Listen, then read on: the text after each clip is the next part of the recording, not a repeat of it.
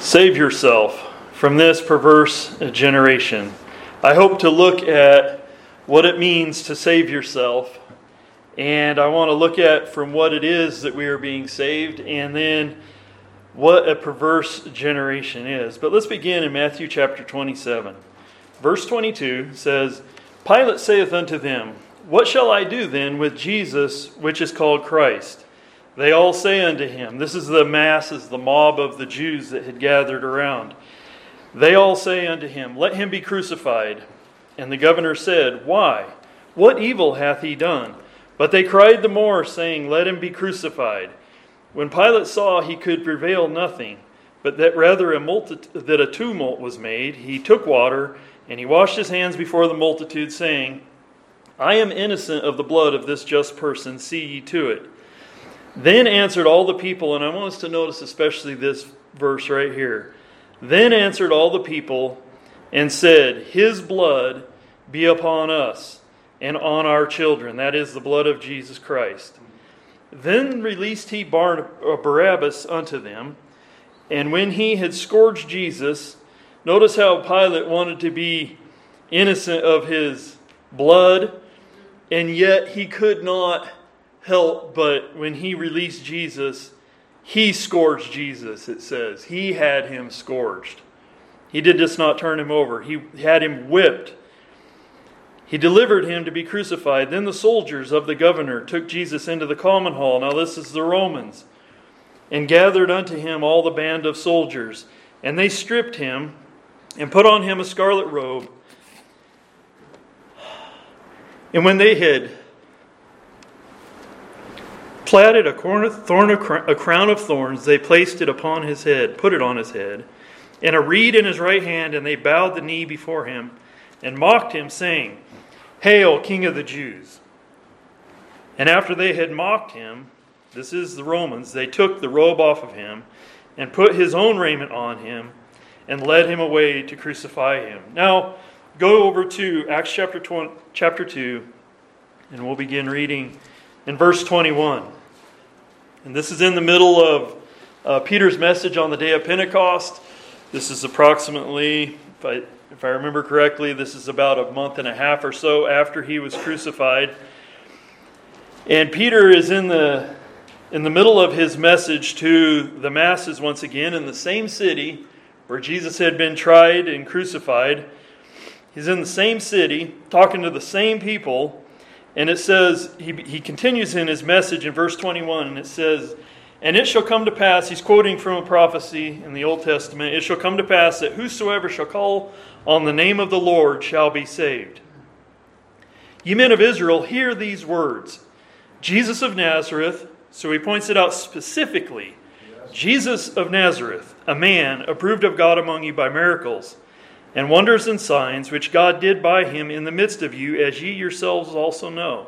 Him, being delivered by the determinate counsel and foreknowledge of God, ye have taken, and by wicked hands have crucified and slain. That's pretty direct, isn't it? A real direct accusation. You have taken, and by wicked hands have crucified and slain, whom God hath raised up, having loosed the pains of death, because it was not possible that he should be holden of it. For David speaketh concerning him I foresaw the Lord always before my face, for he is on my right hand, that I should not be moved. Therefore did my heart rejoice, and my tongue was glad. Moreover, also my flesh shall rest in hope. Because thou wilt not leave my soul in hell, neither wilt thou suffer thine Holy One to see corruption. Thou hast made known to me the ways of life, thou shalt make me full of joy with thy countenance. Men and brethren, Peter goes on preaching, Men and brethren, let me speak freely unto you of the patriarch of David, that he is both dead and buried, and his sepulchre is with us unto this day. Therefore, being a prophet, and knowing that God had sworn an oath to him that of the fruit of his loins, according to the flesh, he would raise up Christ to sit on his throne, he, seeing this before, spake of the resurrection of Christ, that his soul was not left in hell, neither his flesh did see corruption. This Jesus hath God raised up, whereof we are all witnesses. Therefore, being by the right hand of God exalted, and having received of the Father the promise of the Holy Ghost, he has shed forth this which you now see and hear.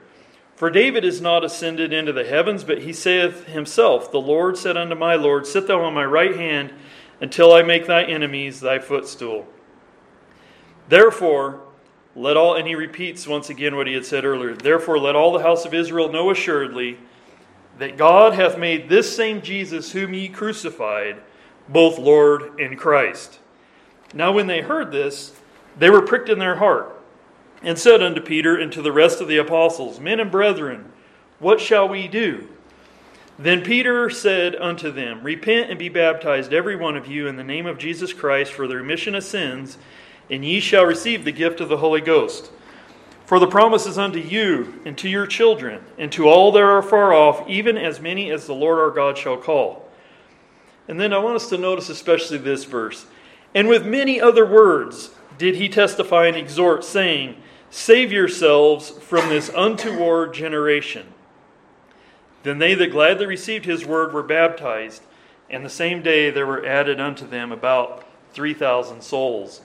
So we see the key thing here is there was 3,000 souls that gladly received his word. Isn't it amazing thing how God takes men who previously had killed him, who had said, His blood be upon us, like Paul, who hated Jesus. He hated that way, he said. Paul came to love Jesus. These people murdered Jesus, said, His blood be upon us. Innocent or not, it doesn't matter. We hate him. We despise him. We hate his message of repentance. But then, when God gets done with people, they gladly received the word of Peter. They gladly accepted the fact that their generation was doomed, that their generation was perishing, and that they needed to be saved from it. They gladly accepted that they needed to repent and be baptized. They needed to turn from their sin. They gladly accepted that. And they gladly accepted the fact that God sent his only begotten Son into the world to die for them, that they had murdered him, but Peter addressed that it was by the determinate counsel and foreknowledge of God that this was done. And so they realized that God sent his son into the world to die for me. And yes, I was part of killing him, but yet he's my savior. What a what a contrast yes. from hateful men to the Lord Jesus Christ. Jesus came to seek and to save that which was lost. Amen. He came to seek and to save people who literally, on that day, put their uh, approval on the crucifixion, on the beating, on the whipping of Jesus. He came to die for the people who mocked him. And so it says in our passage, though, our main verse, he exhorted them. I find it interesting. He says, We have what we think is the message of Peter on the day of Pentecost. And it's been dissected, and many, many messages have been preached on the message of Peter on the day of Pentecost. But it says, notice this, it says, and with many other words did he testify and exhort, saying, Save yourselves from this untoward generation.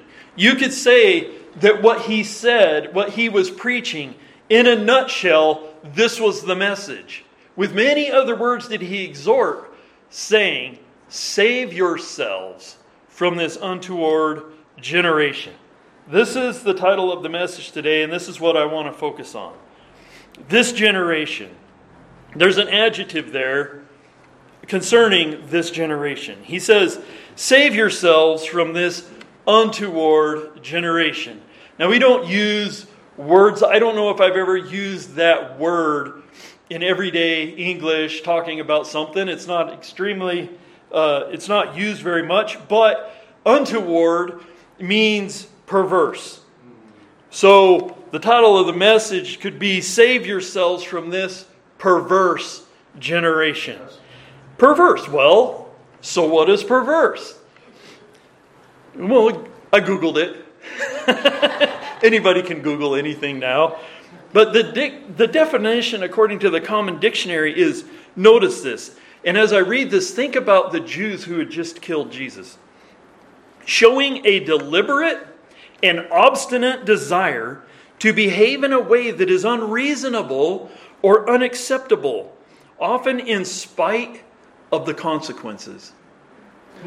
It was unreasonable that they should kill their Messiah.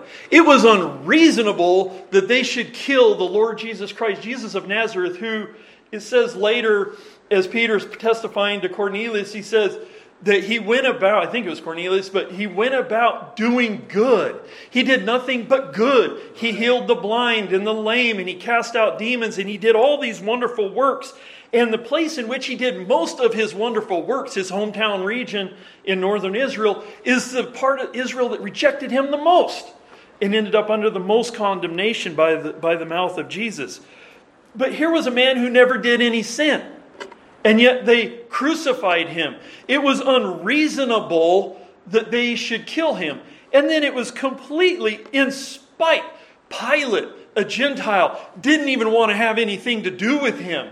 I mean, whatever pagan background he had, everybody knows, you know, pagans know about karma and what comes around goes around and so forth, and whatever pagan god he had, there was something inside him that was like, I don't really want to have anything to do with this. But he felt like he was covered, he was good to go because, well, well, they're saying his blood be on us, so my hands are clean, and he symbolically washed his hands, but his hands weren't clean either. And the, the reality is, is that it was unreasonable. It was unacceptable behavior in spite of the consequences. The nation of Israel, that generation, he says, save yourselves. He's talking to Jews. He's talking to nothing but Jews there on the day of Pentecost. And he tells them, that generation, specifically referring to those Hebrews, especially those within Jerusalem and the borders of Israel. In this context, he was speaking to a generation that had just killed their Messiah. And he tells them, exhorts them to save yourselves from this untoward generation. I can't help but think that nobody's beyond hope as we look at our perverse generation. I don't care how bad anybody is in this society, I don't care how immoral, ungodly, it doesn't matter what they've done in their past. They killed Jesus Christ. I don't know anybody who personally has signed off on killing the Lord Jesus Christ, even though we're all guilty of it as sinners. But the reality is, is if they can be saved, if the Apostle Paul can be saved, he claimed to be the chiefest of sinners. If I, Austin Fulton, as a former criminal and fornicator and everything else, if I can be saved, then you can be saved. We're all the same. Break it all down. I don't care what sin, what type of sinner a person is. Save yourself from this untoward generation. In 2019, I brought a lesson concerning, uh, and most of you uh, weren't here probably uh, who are here today in this message, but in 2019, I brought a lesson here concerning the nation into which Jesus was born. And I found it very fascinating. Lawlessness and violence, organized crime, organized crime was rampant. Extortion by those in authority, eh, corruption in collection of taxes. Most of the crimes by organized crime and criminals, outright bands of robbers that, that put themselves together, were not against the Romans. They were against, it was Jew against Jew. This is one of the things that upset some of the people in the land so much is that the Jews were killing the Jews and robbing the Jews. Doesn't that sound like segments of our society today? You can talk about hate crimes. You can talk about all these things, but the reality is that there are, each segment of society abuses and kills and robs their own people. I don't care what society it is, it's that way, and they were no different. Um, a summary there, were person after person arose and declared himself to be a king.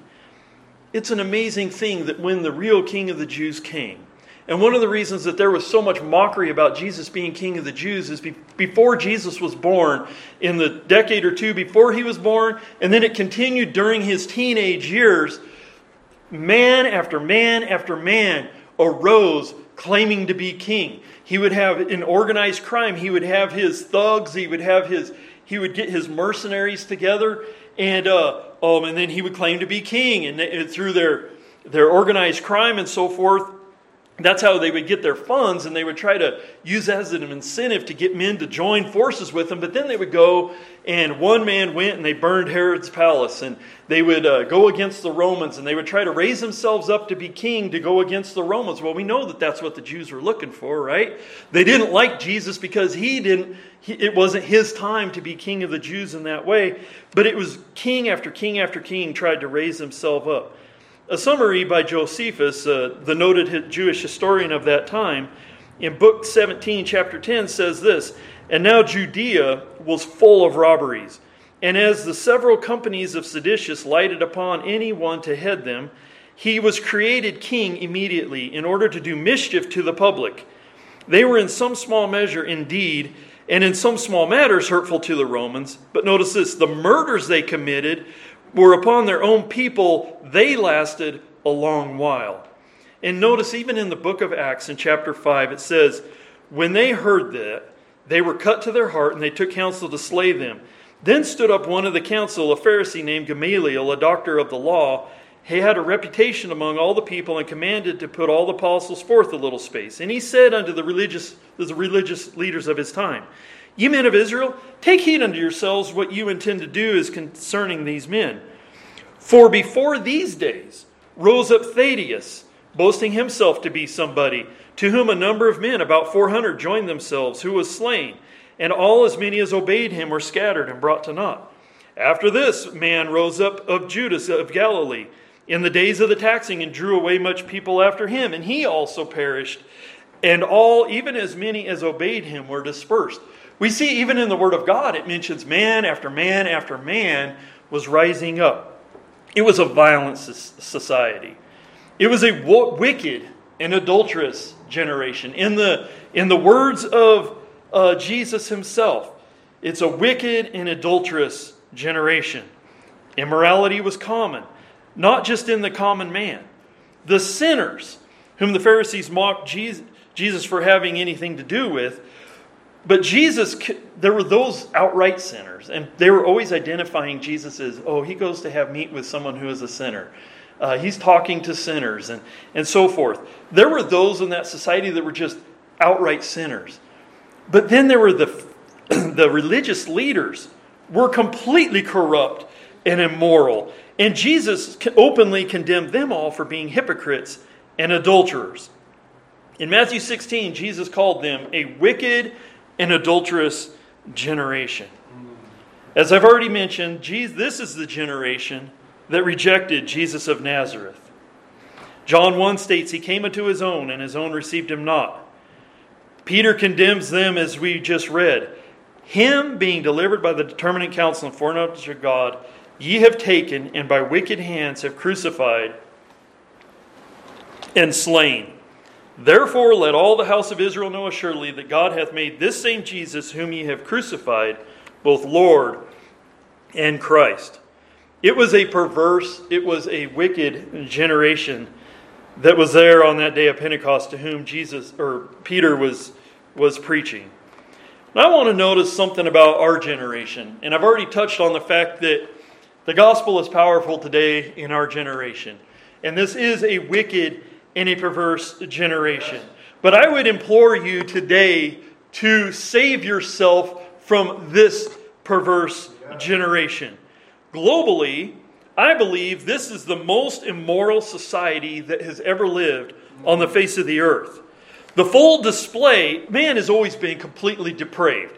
He just hasn't always displayed what is in his heart as naturally to do because there are things in place in society a lot of times that kind of hold it down and you won't be accepted if you're allowed. But what is happening today is anything's open, everything's fair game. I'm talking globally. And when, when that's the case, and well, I won't be judged and no one will ever say anything about me, then you're seeing this that as that Pandora's box is opened, you're seeing the full display of depravity coming on the scene at a very, very rapid pace. There are things going on now that have never happened like this. Ever. I was talking to Pastor about, uh, we got together the other day, and I was talking about how preachers of righteousness in the past, like you could go back to Noah or Jonah when he went to Nineveh, or John the Baptist, he preached in a wicked society. he addressed the immorals directly. The reason, the whole reason he went to prison is because he had, John the Baptist addressed the sin of Herod. And uh, so immoral, immorality, and he was killed for it. So preachers today need to address the immorality and what's wrong and just point out what's going on in society and point out that it's not acceptable according to the Word of God. But even you go to men like Spurgeon, when they preached, they did not have to address the sins of our day that are so commonplace.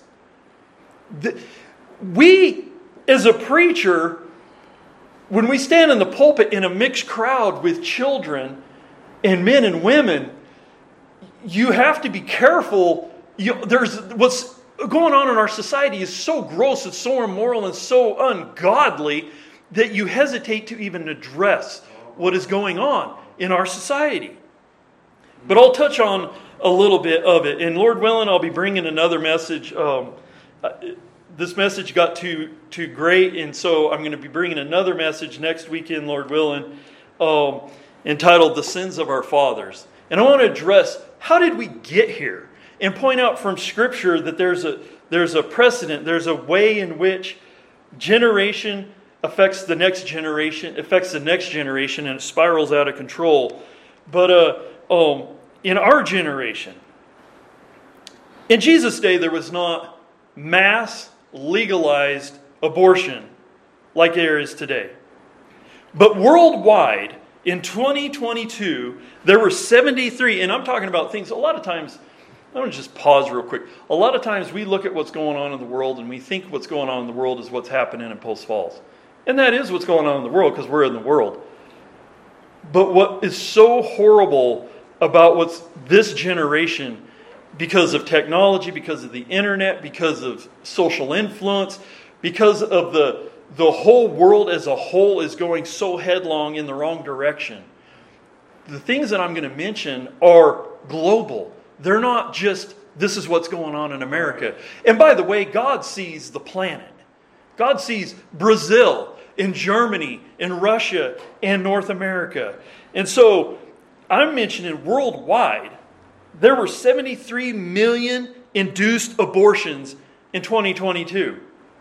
In America, 20% of all abortion of all pregnancies are aborted.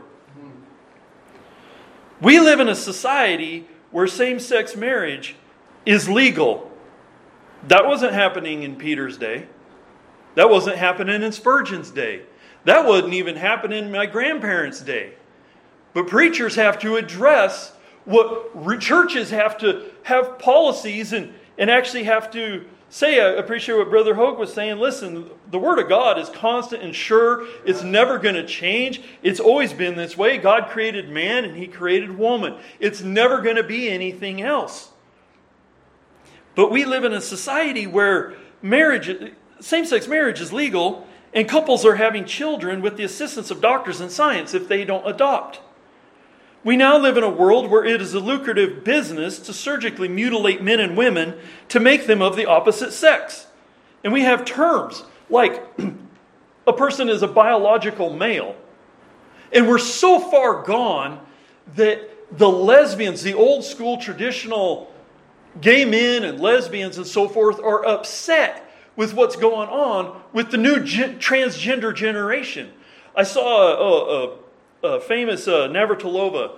She's a, a, very good tennis player from back in the day, and uh, she has come out and she's speaking about what's going on with all this transgender, the men who claim to be women who are competing in sports and winning everything. And she's coming out she's not complaining about even the fact that they win everything because they're biologically male.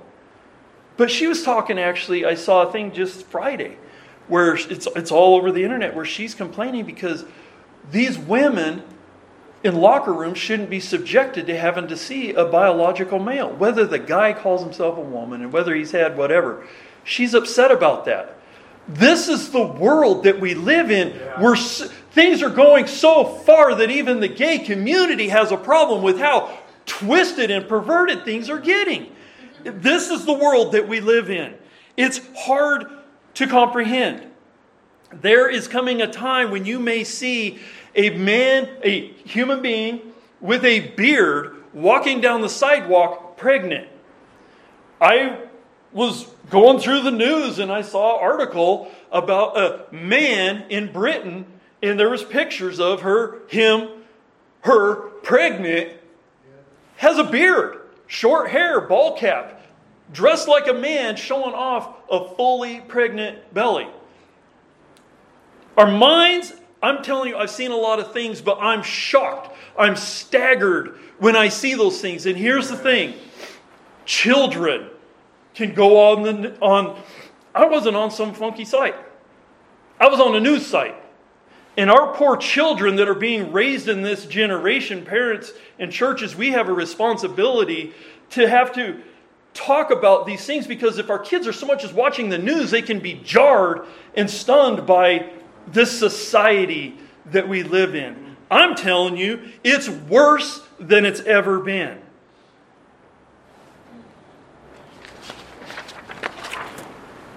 We have drug abuses and deaths from drugs and drug related crimes that are on unprecedented levels. And this is worldwide. But in America, 100,000 people died last year from fentanyl over- overdoses alone. 100,000 alone. That's Post Falls and Coeur d'Alene and Hayden all combined. Died from just fentanyl. Not heroin, not cocaine, not all the things long term from methamphetamines and everything else. Violence. You say, well, the world isn't as violent as it was in the days of Sodom and the days before Noah. Uh, yeah, it is. Yep. It's getting there. And if you're watching the news, it's changing by the week. This week, it's been all over the news about how downtown San Francisco shutting down because Amazon, or, uh, oh, Google moved out of downtown San Francisco. Some of the big time businesses that were having business, the federal building, the Pelosi federal building, by the way, it's named after Pelosi. They came out this week and recommended that none of their employees show up to the federal building because it's not safe enough and they're encouraging people to work from home. This is San Francisco. It has the worst violence rate and crimes against humans and property and so forth, staggeringly way higher than any other city in America. Has San Francisco not been identified as perhaps other than Manhattan as the most immoral cesspool in America for a long time?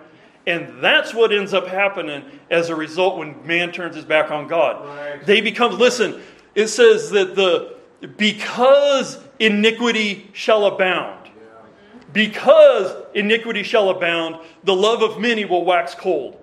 The violence and the rise against other human beings and the selfishness is going to rise because iniquity abounds. Violent, see, psychologists get it backwards. They think that your circumstances cause you to end up being this violent person. But it's the other way around. Because iniquity abounds, the love of many shall wax cold. It's because of the sin in man's heart and his inclination to walk away from God. God is love. And the further you get away from God, the more you are going to be cold and heartless and self centered. You will not love your neighbor. What is the first, the greatest commandments? Love the Lord your God with all your heart and with all your mind and with all your soul. And the second is like unto it, thou shalt love thy neighbor as thyself. And when you get it, you don't love God and you don't love your neighbor, you end up with San Francisco. And by the way, Seattle's now number two behind San Francisco as an unable place to go and work in downtown because it's so violent and the drug abuse is so rampant. So we could talk all day about our generation. Listen, we haven't talked about the violence. I have to say this. I saw this, uh, this Friday also. On Chicago's north side, city officials have tried to. You hear about this in third world countries. You hear about this where there are actual wars going on.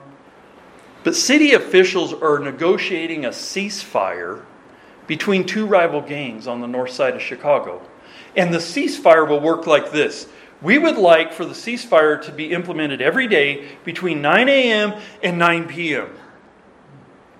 So when we all go to bed, then you guys can go ahead and go back to killing yourselves. But if you guys could please, and this is what it's about, if you could please just make sure that we can get to work, We can take our kids to the park and we can have normalcy for all of us normal people. And then all you thugs can get back to killing each other and doing what you do at night. Just make sure you do it when we're asleep. It, that's pretty sad.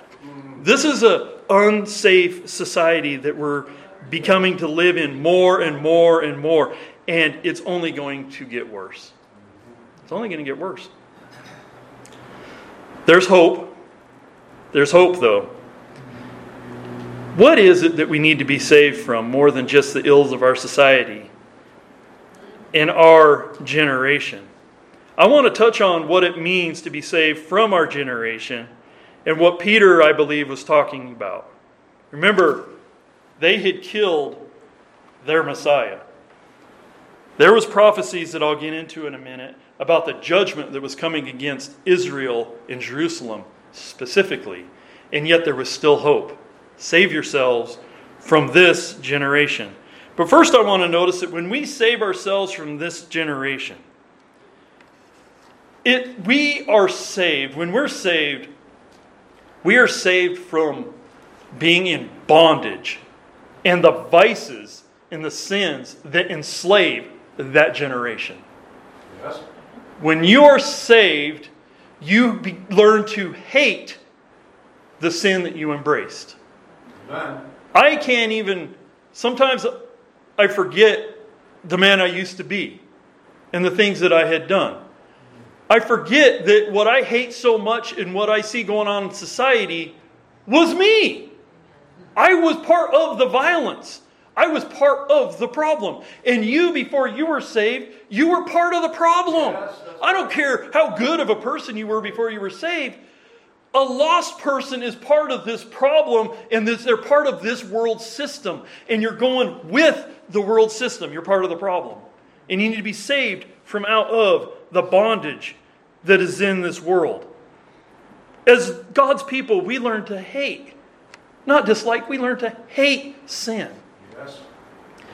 Colossians 1, in writing to save people, these next two passages I'll read, are, Paul's talking to save people. He says in Colossians 1:12, giving thanks unto the Father which has made us meet to be partakers of the inheritance of the saints in light. Notice he's writing to mostly Gentiles.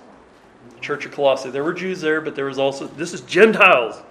And he says, giving thanks unto the Father which hath made us meet to be partakers of the inheritance of the saints in light. But notice this who hath delivered us from the power of darkness and hath translated us into the kingdom of his dear Son. And it doesn't stop there into the kingdom of his dear Son, in whom we have redemption through his blood, the forgiveness of sins. And what is so wonderful is no matter how bad you were, we all need to be reconciled to God. And what we received, what made us so different, what gives us joy, is that we know that we have the forgiveness of those sins.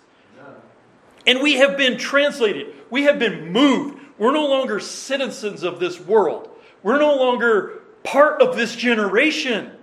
We are translated when we're saved, not when we die. We are translated, have already been translated into the kingdom of His dear Son.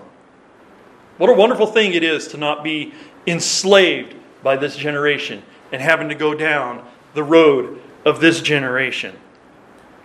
This, that, that term kept going over and over in my mind as I was preparing this message and thinking about this generation and thinking about the kingdom of his dear son. The kingdom of his dear son. What a wonderful thing that is to just dwell on. We are in the kingdom of God's dear son.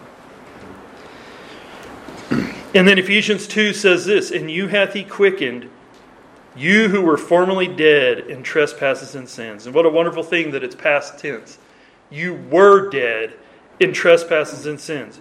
Where in time past you walked according to the course, according to the way, the system of this world, according to the prince of the power of the air, the spirit that now worketh in the children of disobedience, the spirit that now worketh in this generation. And then I want to consider the judgment that is coming. We're saved from the clutches of sin. We're saved from the path and the enslavement and the destruction of this generation. But in being saved, we're also saved from the judgment of that generation. And there's two judgments I want to consider there's the judgment of that generation as it happens upon this earth. This generation that Peter was talking to, turn over to Matthew chapter 23. I want to read three passages where Jesus spoke of what was going to happen to this generation. In Matthew chapter 23,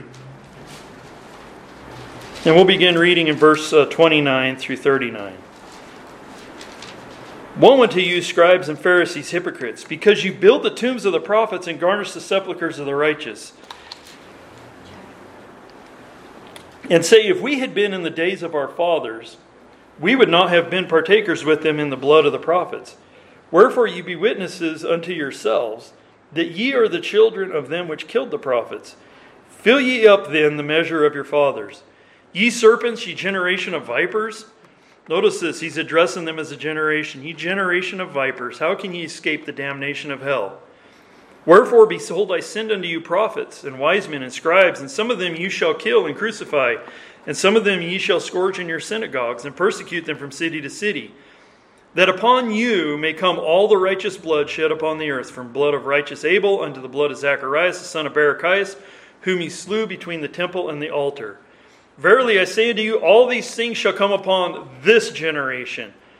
And then he addresses what this is what he's talking about. Oh, Jerusalem, Jerusalem. This is the city where Peter was preaching on the day of Pentecost.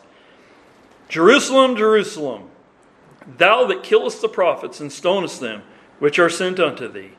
Wasn't Jerusalem supposed to be where the temple was, where God's name was, where peace should be? and everything righteous. And he says, Thou that killest the prophets and stonest them which are sent unto thee, how often would I have gathered thy children together, even as a hen gathereth her chickens under her wings, and ye would not? Behold, your house is left unto you desolate. For I say unto you, ye shall not see me henceforth till ye say, Blessed is he that cometh in the name of the Lord. Now go over to uh, Matthew chapter 11. Go back to Matthew chapter 11.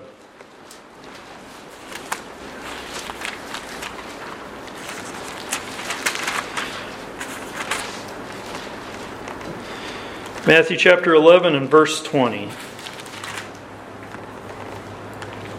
Remember, I had said earlier how Jesus, during his life, had gone around doing nothing but good. And he did most of his works in his home country. And it says in verse 20 Then he began to upbraid the cities wherein most of his mighty works were done, because they repented not. Woe unto thee, Chorazin! Woe unto thee, Bethsaida! Bethsaida! For if the mighty works which were done in you had been done in Tyre and Sidon, they would have repented long ago in sackcloth and ashes. But I say unto you, it shall be more tolerable for Tyre and Sidon at the day of judgment than for you. And thou, Capernaum, which art exalted unto heaven, shalt be brought down to hell. For if the mighty works which have been done in thee had been done in Sodom, it would have remained unto this day. But I say unto you, talking to his fellow Israelites, I say unto you that it shall be more tolerable for the land of Sodom in the day of judgment than for thee. And now, finally, go over to um, uh, Luke chapter 19. Luke chapter 19 and verse 41. I preached a message recently, I don't know, a month or two ago, from that passage about how Jesus had preached to those people and said, It will be more tolerable for you in the day of judgment than it will be. There is such a great responsibility on souls who have heard the gospel, yes. who've heard of Jesus Christ. Who've heard how he came and died for their sins, and then they reject him. There is more judgment. It will be more tolerable for Sodom, who never had the works of God, never really heard the gospel. It'll be more tolerable. That should be a sobering thought. Luke chapter 19 and verse 41. And when he was come near, that is to Jerusalem, he, wept, he beheld the city and he wept over it. Notice that. He wept over it, saying, If thou hadst known, even thou, at least in this day, the things which belong unto thy peace, but now they are hid from thy eyes. If you only knew the things that should have been, how things should be, the promises that could be if you'd only repented. But now they're hid from thine eyes. For the day shall come upon thee that thine enemies, and I'm going to address this in a minute. He's prophesying about what's going to happen in just three decades from that time, very shortly, in most of these people's lifetime. It says, For the day shall come upon thee that thine enemies shall cast a trench about thee, and compass thee round about, and keep it in thee in on every side, and shall lay thee even with the ground, and thy children with thee, and they, they shall not leave in thee one stone upon another, because thou knewest not the time of thy visitation. And he went into the temple and began to cast them out that sold therein, and them that bought, saying, It is written, My house is the house of prayer, but you've made it a den of thieves. He was prophesying about what was going to happen very shortly. And Peter, on the day of Pentecost, is saying, Save yourselves from this perverse generation. The judgment that did come. Here's what happened to that generation 1.5 million Jews were killed by the sword when Rome was finally done, they kept rebelling and they kept rebelling, and their zealousness kept getting worse and worse. And they finally got so bad that Rome was done with Israel. And by the time it was all said and done, 1.5 million Jews were killed by the sword. Not just Jerusalem, Galilee, many. The where Jesus was talking, where he had done so much, there was so much bloodshed up there, where the Romans were just or, um, liquidating people. Leaders of Jerusalem carried captive and paraded through Rome, only to be terminated by gladiators, or as one main leader was cast off a high cliff. The Romans took everything from, they burned a lot of what was in the temple, but they took a few of the things from the temple. And if I remember right, the, the scroll of the law ended up in the house of Vespasian. Um, Titus ended up with a few things at his place.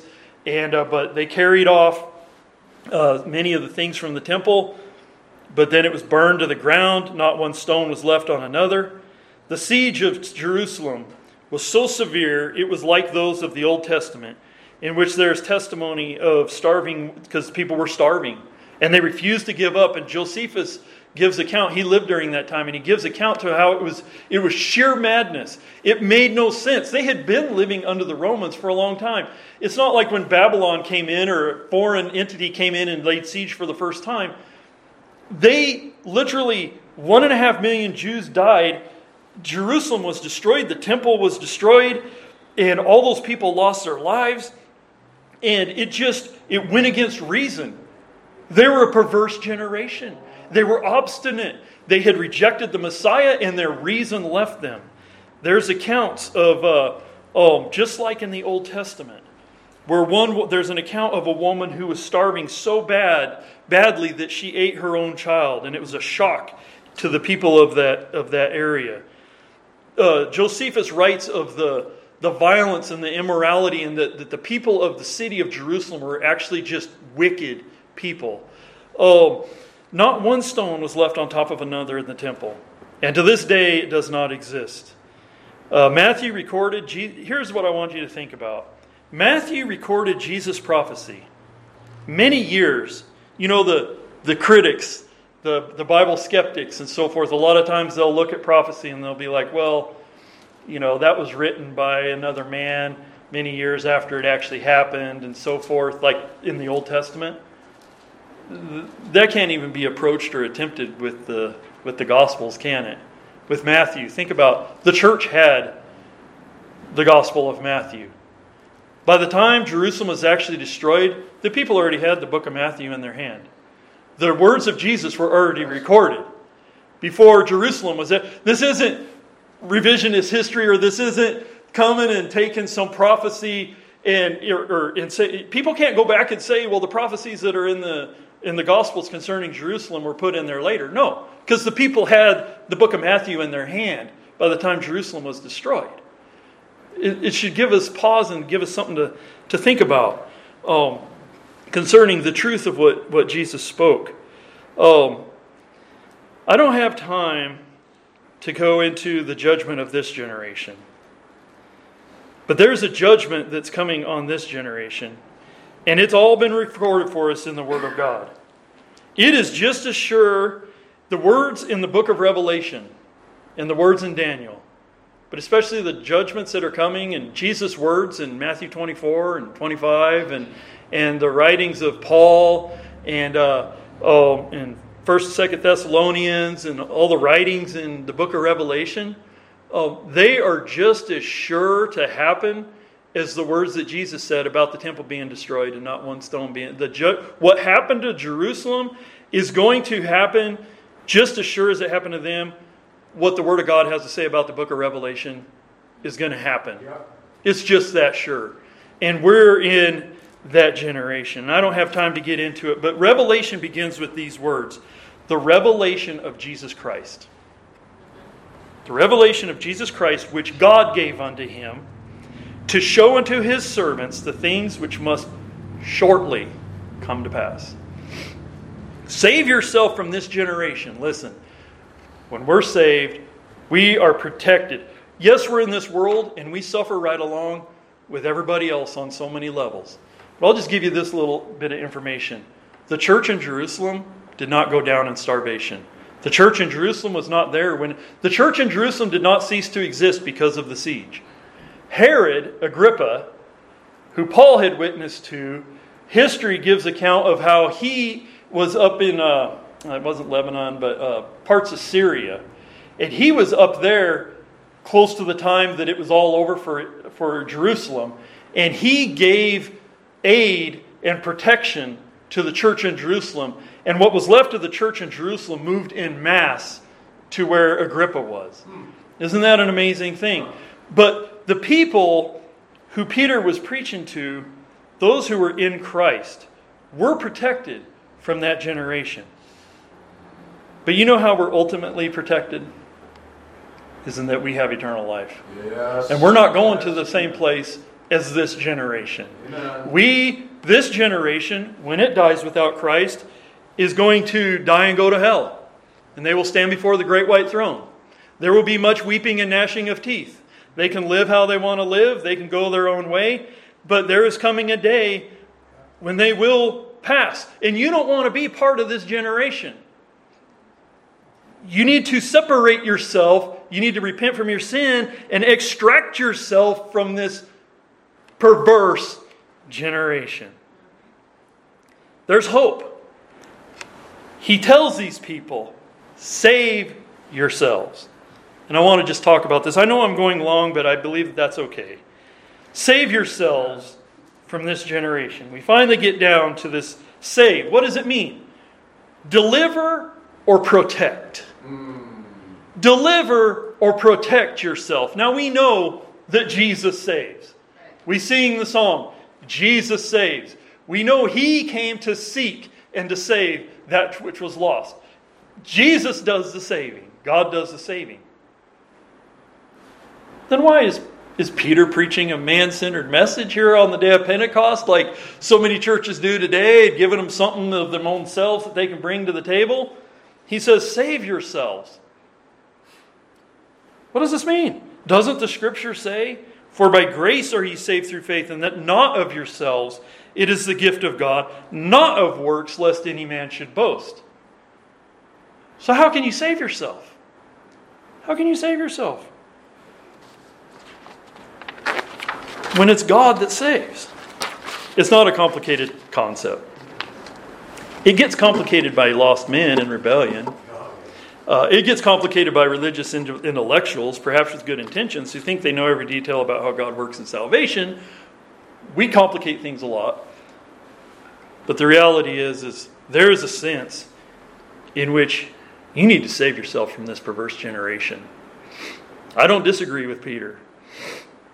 I'll give you an example, a couple of examples, practical things I think we can wrap our mind around. Let's say you live in a 10 story building on the 10th floor, and there is a fire raging on the 8th and 9th floors, preventing you from taking the stairs of the elevator. The building is surrounded by emergency crews. You were sleeping, some time went by, you wake up, there's, they're already there. Emergency crews surrounding the building.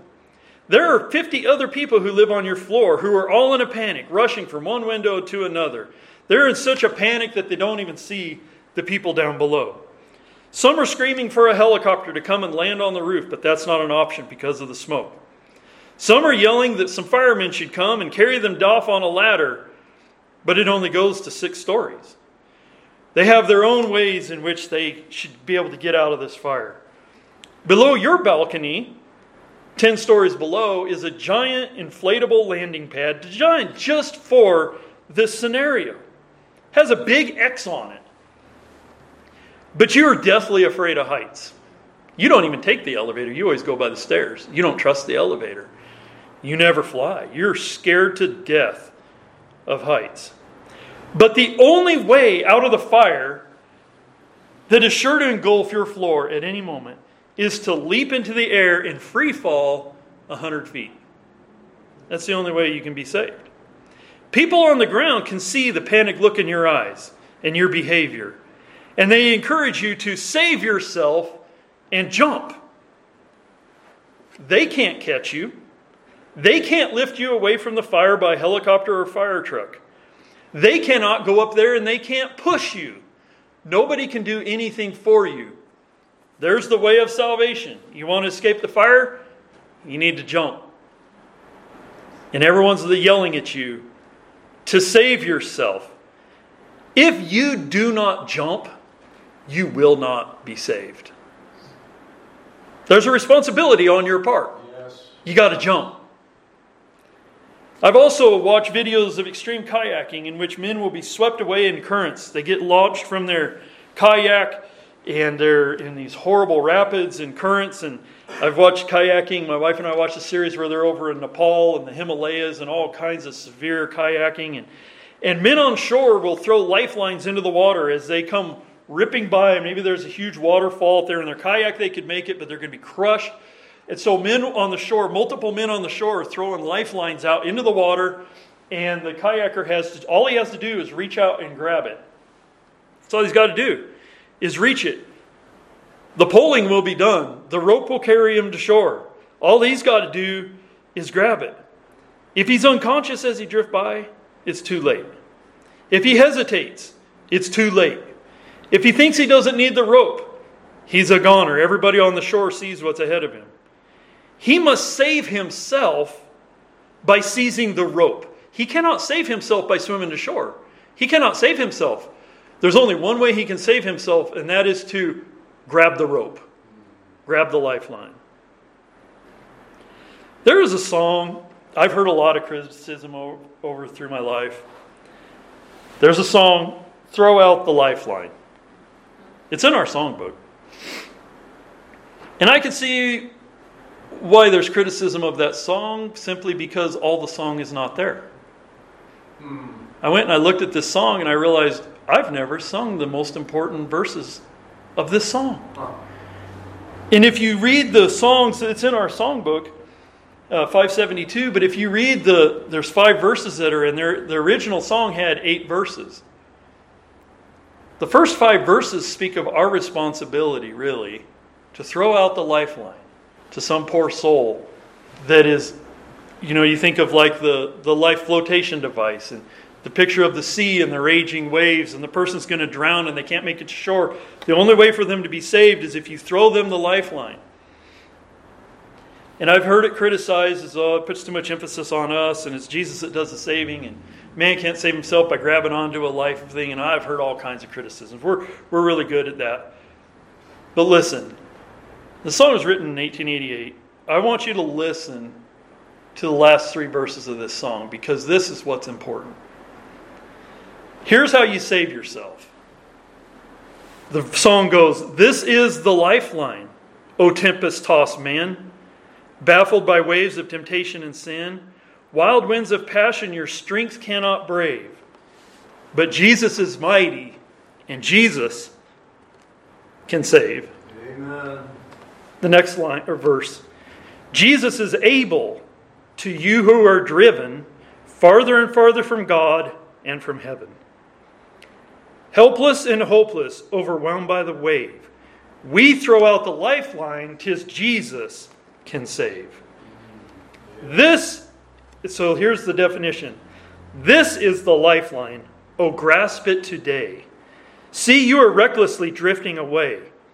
Voices and warnings shout over the wave, but here's what they're shouting Oh, grasp the strong lifeline, for Jesus can save. Yes. If you do not reach out for Jesus, He invites you to come. If you don't come, you won't be saved. If you don't repent, you won't be saved. There is a responsibility on you yes. to save yourself from this perverse generation. I'll close with the words that Peter said. The men were panicked and they said, Well, what do we need to do? We need to be saved. What do I do? It says, Now when they heard this, they were pricked in their heart. You know, that's where every person who's ever been saved got. They arrived at that point where they were pricked in their heart. Yes. And they said unto Peter and to the rest of the apostles, Men and brethren, what shall we do?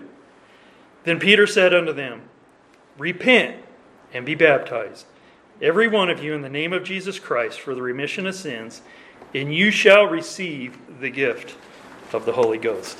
That's how you save yourself from this perverse generation.